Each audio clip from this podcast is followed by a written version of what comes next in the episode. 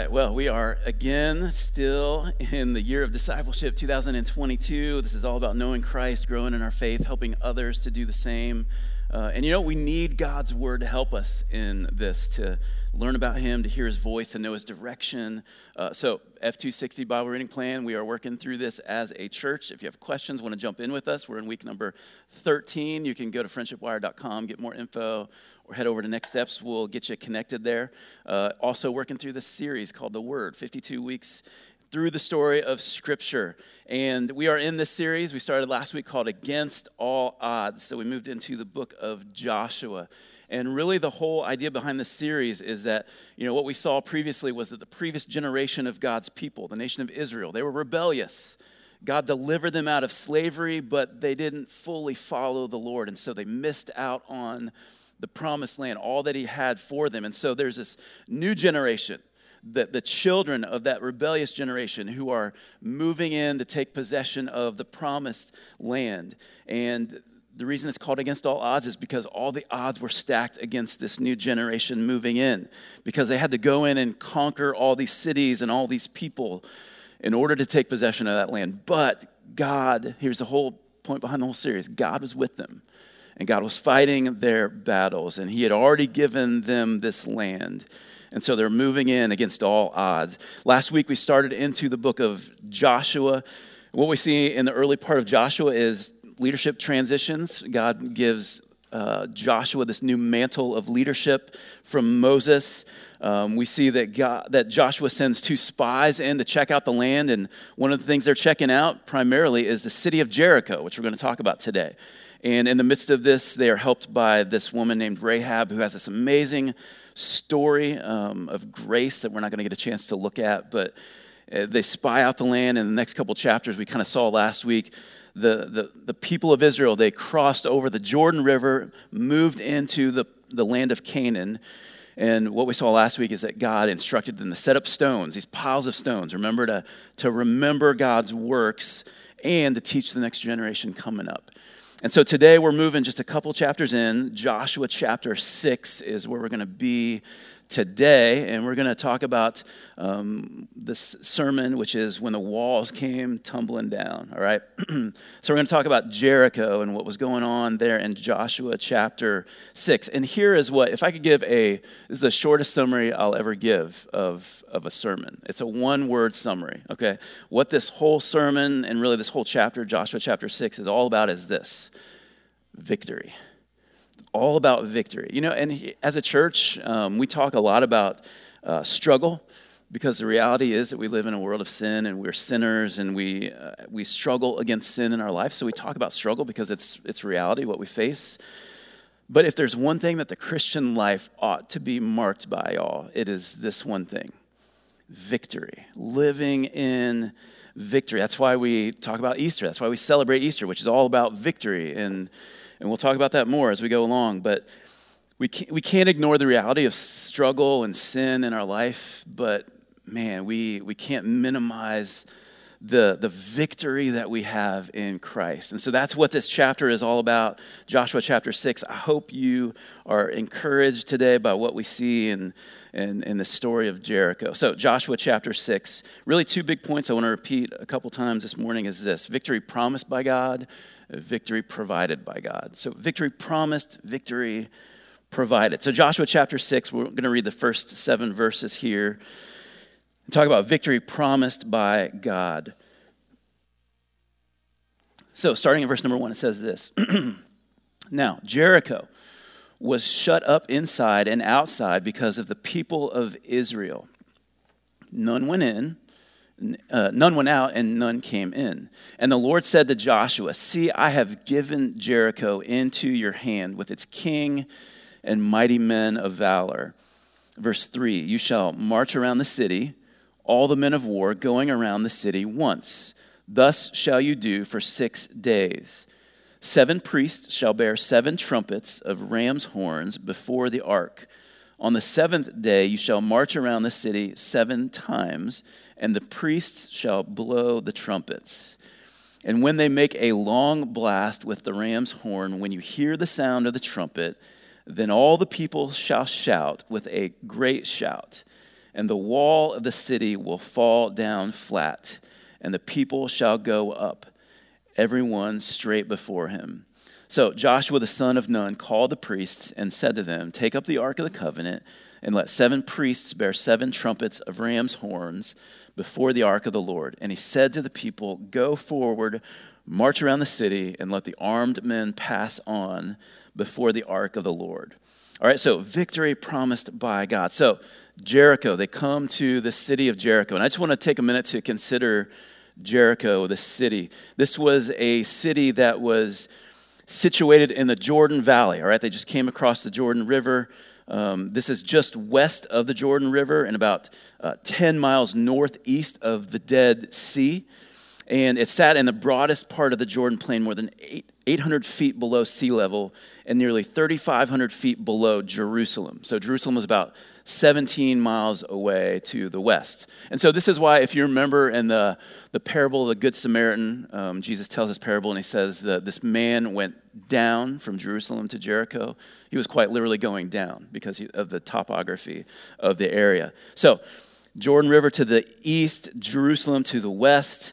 And you know, when you think about Jericho, which was in this Middle Eastern area, which is surrounded by desert, um, Jericho was different. It thrived in this fertile, you know, fertile land that was spring-fed oasis, kind of um, contributed to it. And the Old, the Old Testament, you see it often referred to. Jericho is referred to as the city of palms because of the abundance of palm trees. It sounds like a place I could hang out, you know what I'm saying? Um, and so Jericho was this, this fortress city. It was fortified with these thick, high walls. And this was the very first challenge for the people of God as they came into the promised land. Their very first obstacle was this, this fortified, walled, impregnable, that's a weird, hard word to say, um, city, right? It was fortified with these walls. And this was their first obstacle. If Israel is going to take possession of the land, they had to take over this unconquerable walled city. Um, so, Jericho, this is also where, if you remember in the New Testament, this is where Jesus met, famously met that wee little man. Remember Zacchaeus who had to climb up into a sycamore tree? This is in Jericho. And really interesting, just a little side thing here.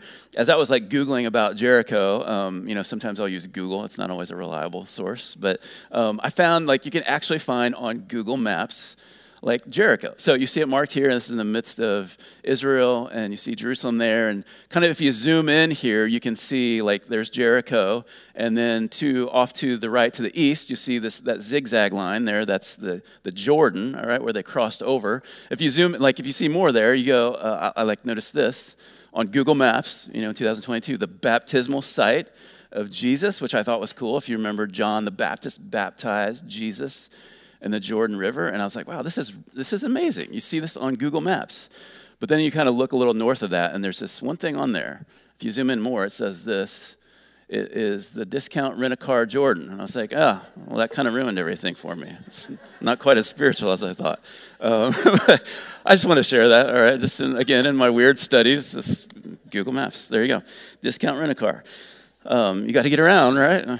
Okay, so Jericho here's this area. And, and, so consider Jericho, consider God's plan in the midst of this. What a weird way to, like, what a weird military plan to conquer the city. So for six days, it was this march around the city one time. And I want the priests kind of out front blowing these seven trumpets, leading the ark of the Lord for six days, march around one time each day.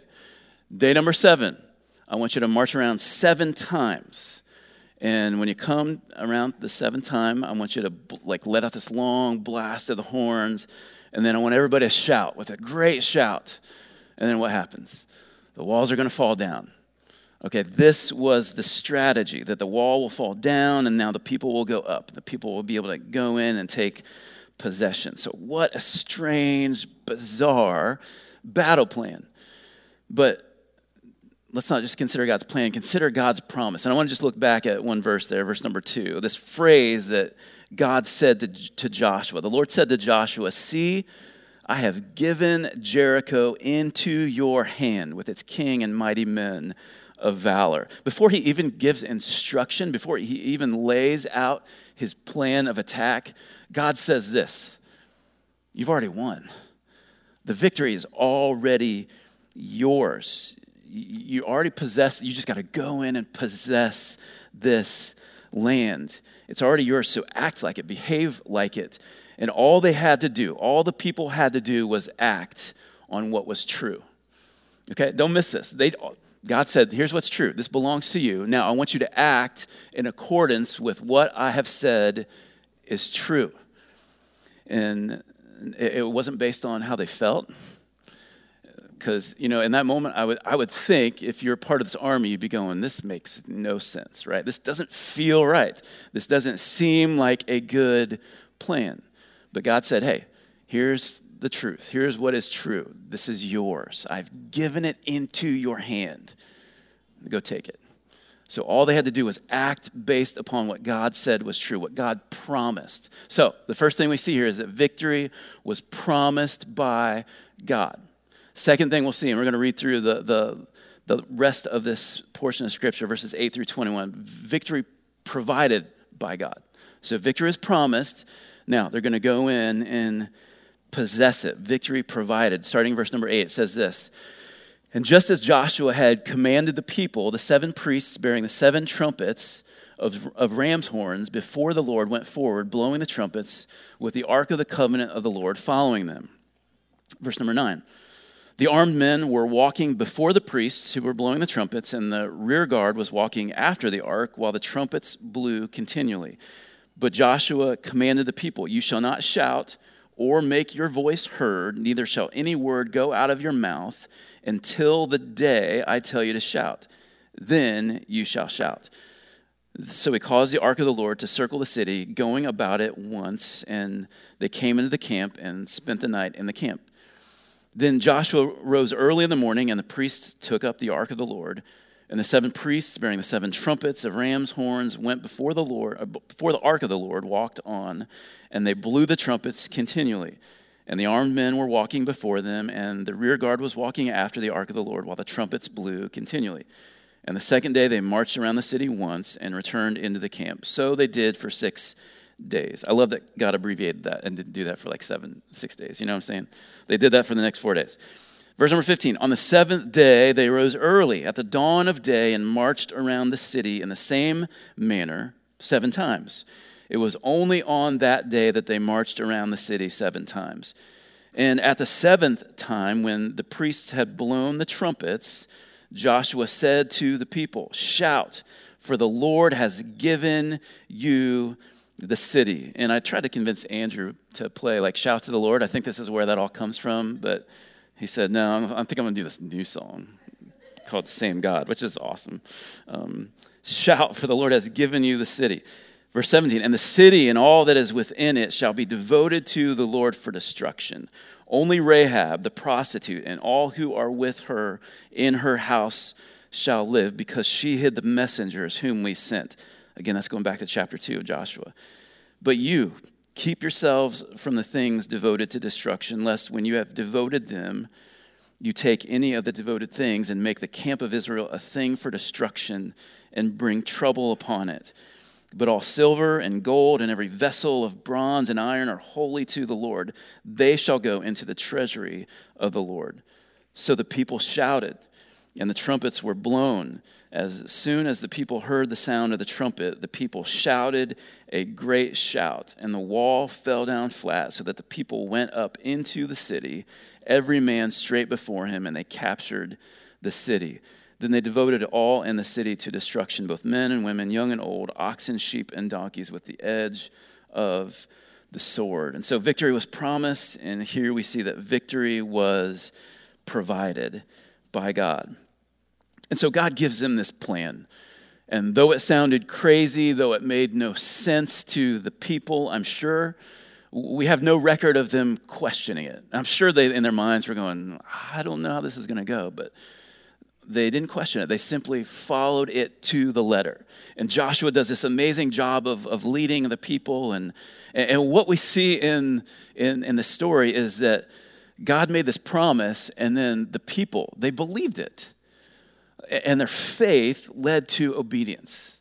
They simply acted on what they know to be true. Their faith led to obedience. And so God's instruction to his people, it, wasn't, hey, walk around and sound the trumpets and shout and watch the walls fall and then take the city. No, God's instruction to his people was this walk in faith, sound the trumpets in faith, shout in faith, watch the walls fall down in faith and then take the city by faith.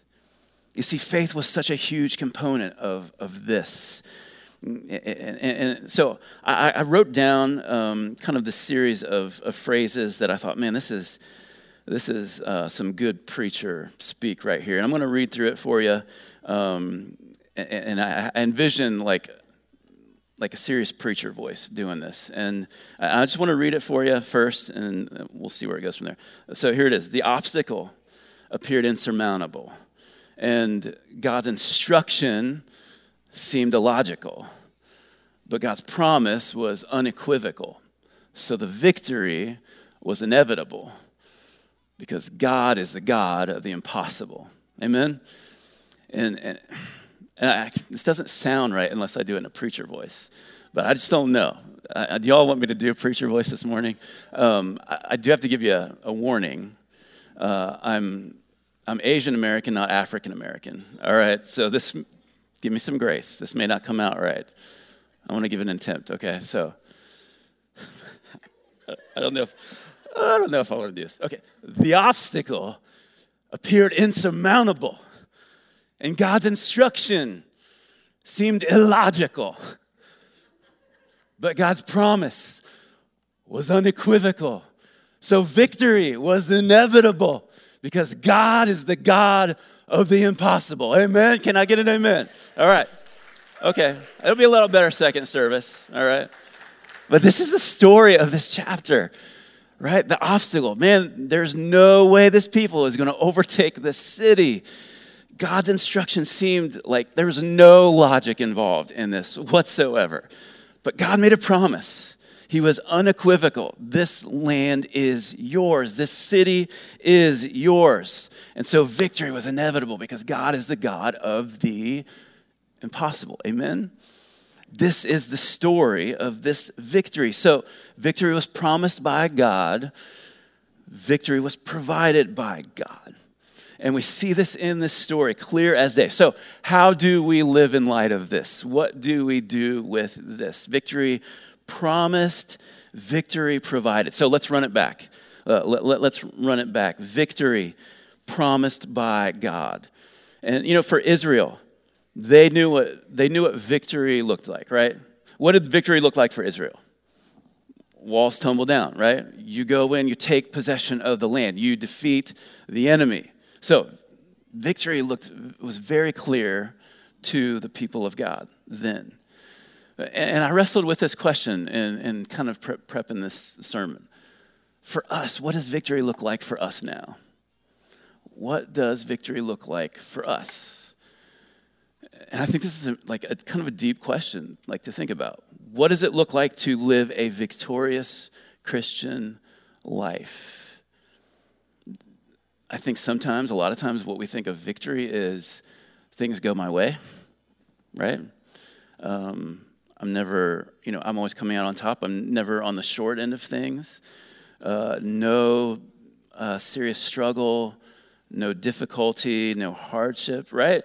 When we think of being victorious, we're like, man, things are going smooth, things are going well.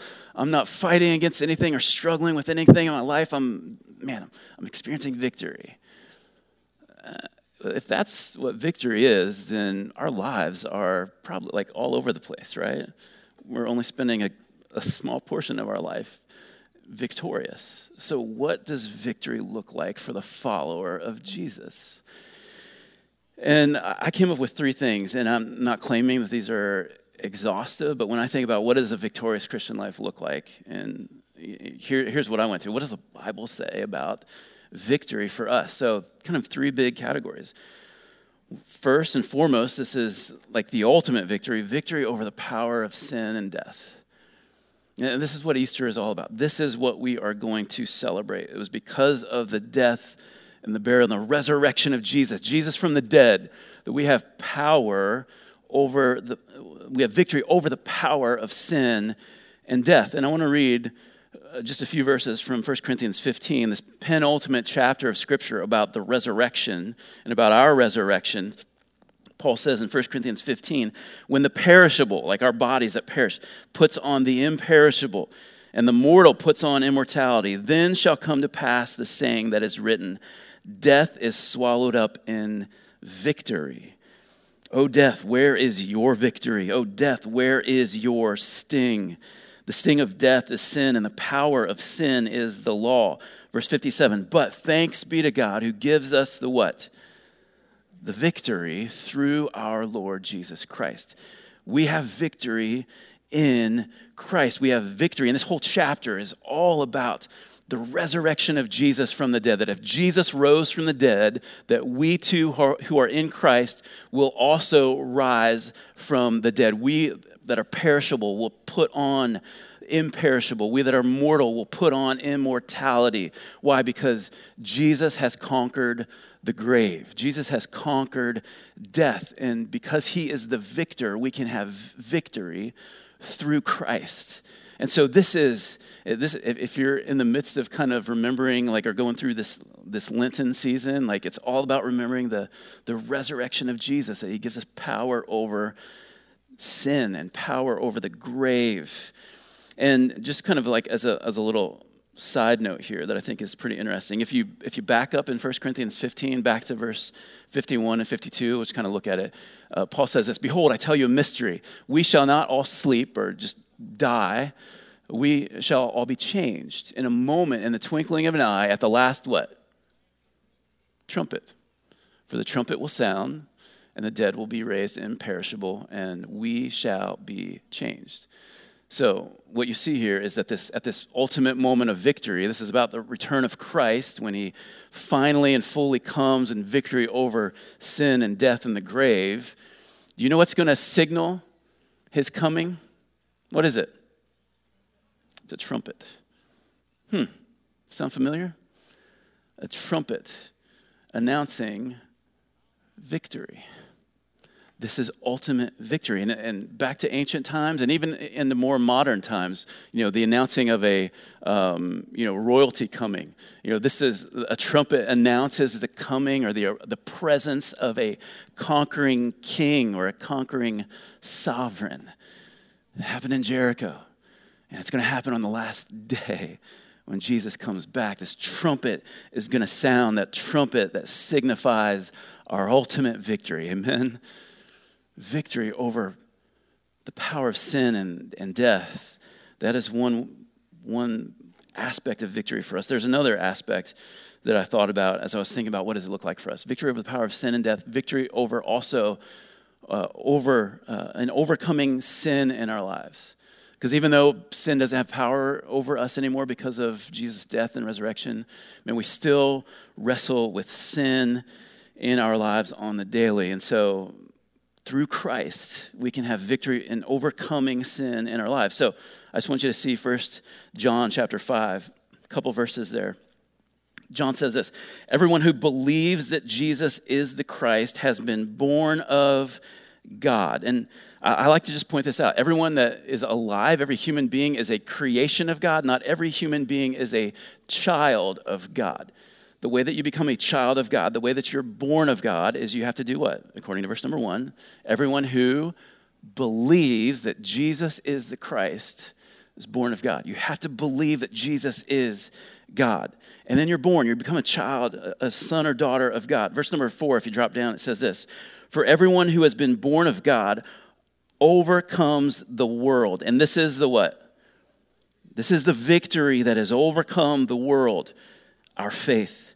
Who is it that overcomes the world except the one who believes that Jesus is the Son of God. And so the way that we overcome, and that word overcome, it, it literally has that idea of having victory. And over and over in this passage, he talks about victory, victory, victory, overcoming. How do you become an overcomer? How do you have victory?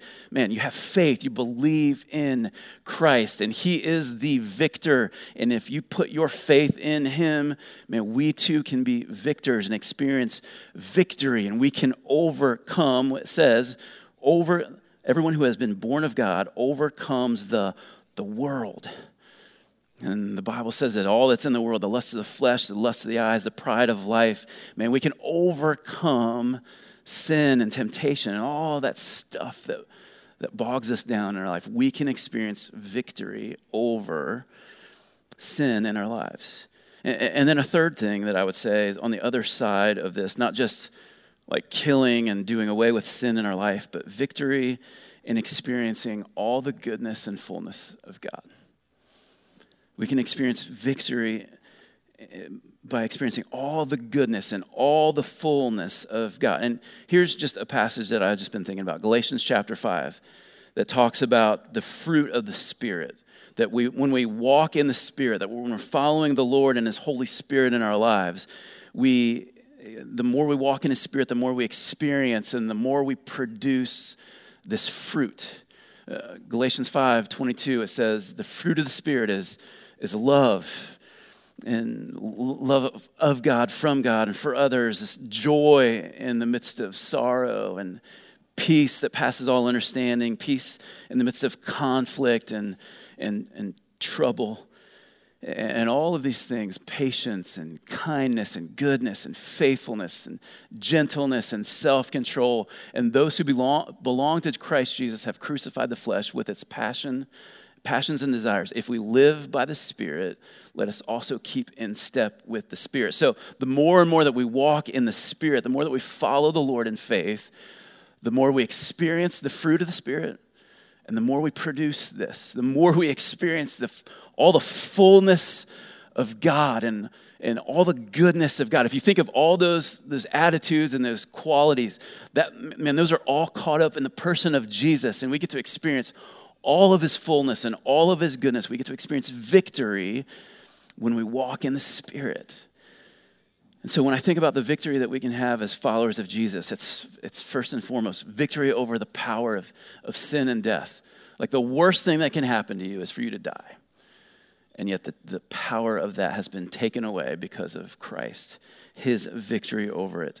We can experience victory in overcoming sin in our everyday life, and we can experience victory of all the goodness and all the fullness of God. You see, Jesus came to give us victory, Jesus came to make us overcomers. And he's already given it to us, he's already given it into our hands just like he had given into the hands of Israel Jericho, he has given to us victory. And so we can rest in what is true. We can rest in what is promised. So, um, you know, you, you, all have heard me talk a lot this year about um, my football team, the Cincinnati Bengals, and their, you know, their little Super Bowl run that they had a couple months ago. Um, so on Friday night, and this was just like random, um, just sitting around, I was just kind of flipping through the TV, and NFL Network was pl- had this replay of one of their biggest games of the year. It was like a statement game. They played the Kansas City Chiefs, and you know we moved here from Kansas City, and all those stinking Chiefs fans were like, "Man, if we could just beat the Chiefs, this would be amazing." They're like the kings of the AFC, and and this this game that we watched was so intense, and there was so much on the line. It was at the end of the year, and it was like the Chiefs got up really big on, on my team, and then we came roaring back. And like it was this really intense game that you're like really into, and you're like, oh, can we actually win? And it comes down to these last two minutes, and they're, they're like, they, they actually pull it off in the last two minutes. But it was super stressful. And it was super like your, you know, your blood pressure's up, you're on the edge of your seat. Y'all know what I'm talking about, those kind of football games? so stressed and they won and i was like oh this is the most amazing victory and so like you know flipping through the tv and here's a replay of this bengals chiefs game and i was like oh, i'm just going to watch this for a minute dude i got so into it and i watched the whole second half of this game and that was in the room for a little bit and aiden was kind of like was in and the other kids were in and out but i ended up watching the whole second half of this game and i'm just telling you it was way more fun to watch the second time around because I knew the outcome. Like I didn't have to stress. I was like, when's that one good when's that one awesome play coming? Oh, here it is. You know, I, I was so relaxed and chill and um, Annette left the room, and you know, after the game, I ended up watching it. Aiden stuck it out the whole game. I walked upstairs, and Annette made a comment about watching. You know, did you finish the game? And I was like, yeah, they won. and she's like, oh, well, good. Um, and it was, but it was so, it was so relaxing because I could just like, I could chill out because the outcome was certain, right? And I could relax and I could rest and I could just enjoy what was going on. Y'all, I want to remind you today that victory has been promised. That is what is true. And you may be going through a quarter where it feels like, you know, the score is uneven and you're way down and you're like, there's no way I'm going to pull this off. This seems impossible. There's no way I could come back and win this thing. There's no way that this story could end in victory y'all, the, the ending, the outcome is certain if you're a follower of Jesus. The end turns out in victory because Jesus has won the day. Amen. Victory is promised. But not only that, victory is provided. And, and, you know, again, let me remind you that Israel wasn't victorious because of their skill in battle. Um, it wasn't because they outnumbered the enemy or they had this incredible battle plan. It was provided, it was given to them from God. And so I just want to say this phrase that I heard years ago and it has stuck with me ever since victory is received, not achieved. Victory is received, not achieved. What this means, this is what this means is this is at the heart of the gospel that Christ has done the work. He perfectly obeyed God's law in your place, and He took your sin upon Himself, and He died on the cross in your place to pay the penalty for your sin. You didn't earn it, you didn't deserve it, you didn't play a part in it. You are simply the beneficiary of the work that He has done. And so you believe it and you receive it because victory is received, not achieved. You don't clean yourself up, you don't scrub away your sin. You receive the work that has been done for you. And just again, a fun, a fun little side note for Bible nerds like me. Um, and, and here, here's what's going on. Remember how many days they marched around one time? How many times did they do that? Six, right? Six days. And then on what day did the victory come? Day number seven.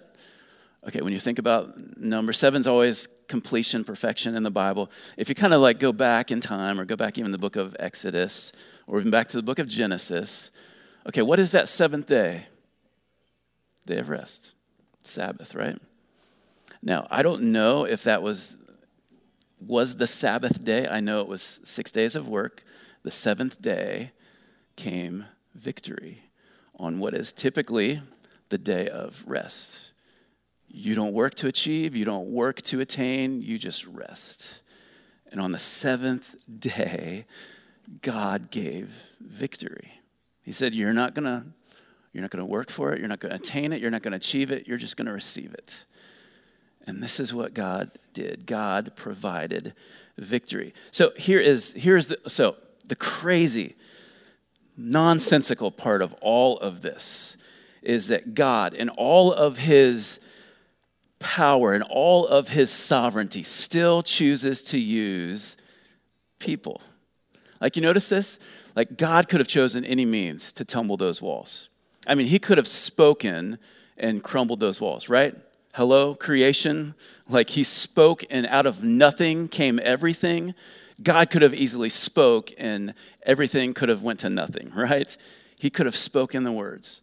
Um, God could have opened up the ground and swallowed all the people, right? He's, he had a track record, he, track, track record of doing that. He'd done that with the sons of Korah uh, earlier on, right? He, just, he could have used any other act of God, you know, to defeat the enemy, right? But what did he choose to do?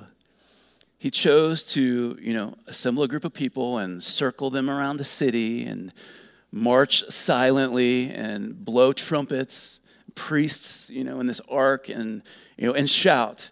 And this is the way that God is going to provide victory out of all the ways that He could have done it. This is how God chose. So God promised and He provided victory, but He still wanted faith and obedience from His people. He just wanted his people to do as he asked. He wanted his people to so believe in faith that they would act upon it, that they would do something based upon their belief. And he said, Here, I've given you this land now. I just want you to do this. I just want you to show me that you believe. I want your hearts to trust me so much that you would do something that makes no sense. Would you follow me in this? And and here's how I know that they exhibited faith in what they did because Hebrews chapter 11, the, this great hall of faith, says that they did. Hebrews 11, verse 30 says this By faith, the walls of Jericho fell down after they had been encircled for seven days. If you're a grammar Nazi, you're like, the walls had faith? That's weird. Um, no, it's the people had faith. Because the people had faith, they acted on the promises of God, then the walls fell down. So, the people didn't do the work, and yet God involved them in the process, right? He said, Here is my promise. I've promised it to you. I will provide it for you. I just need you to march. I just need you to act upon your faith. And this is how God always operates. God makes promises to us, and we are to put our faith in Him. We are to trust Him so much so that we act upon it. We act in obedience to it. And then God says, Here's the victory that was yours all along.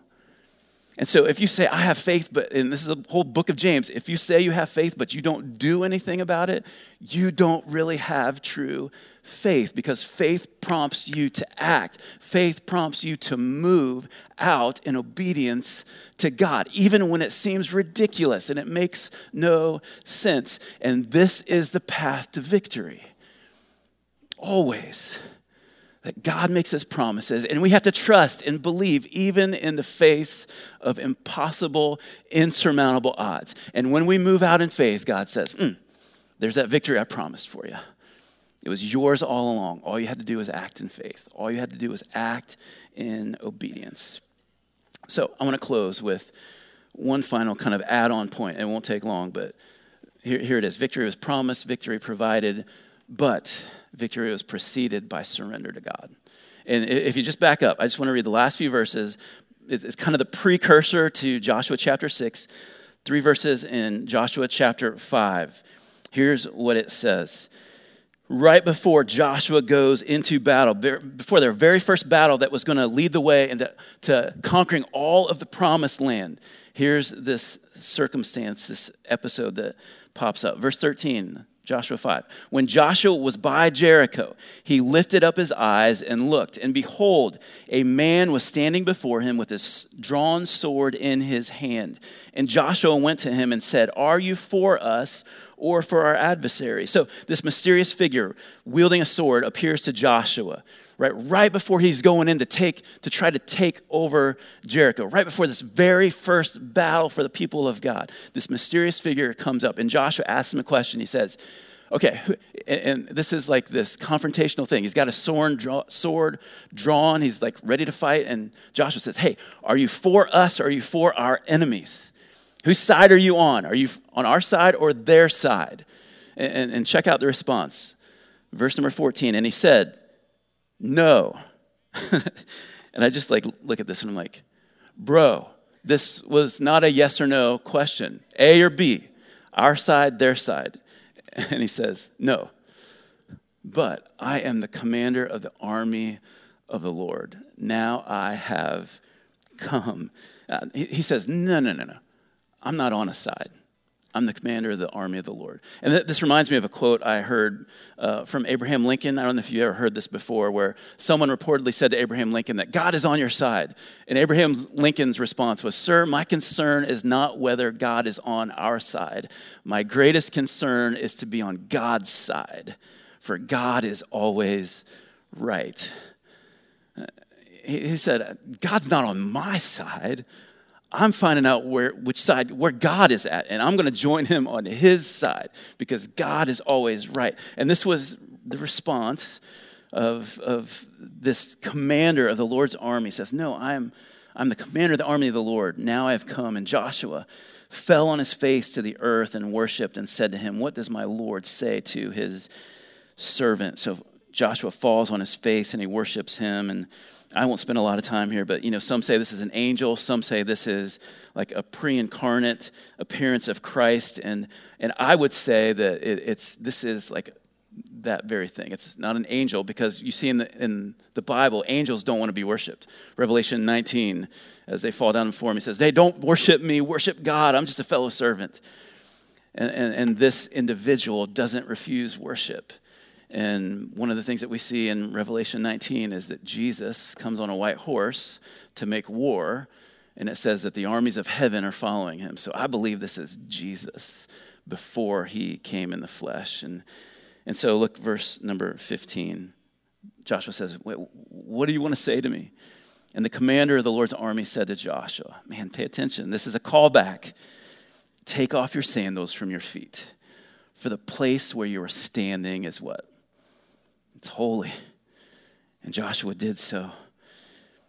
And so the same thing God said to Moses at the burning bush is the same thing that he says to Joshua. He says, Son, Take off your shoes. This is holy ground because you are in my presence.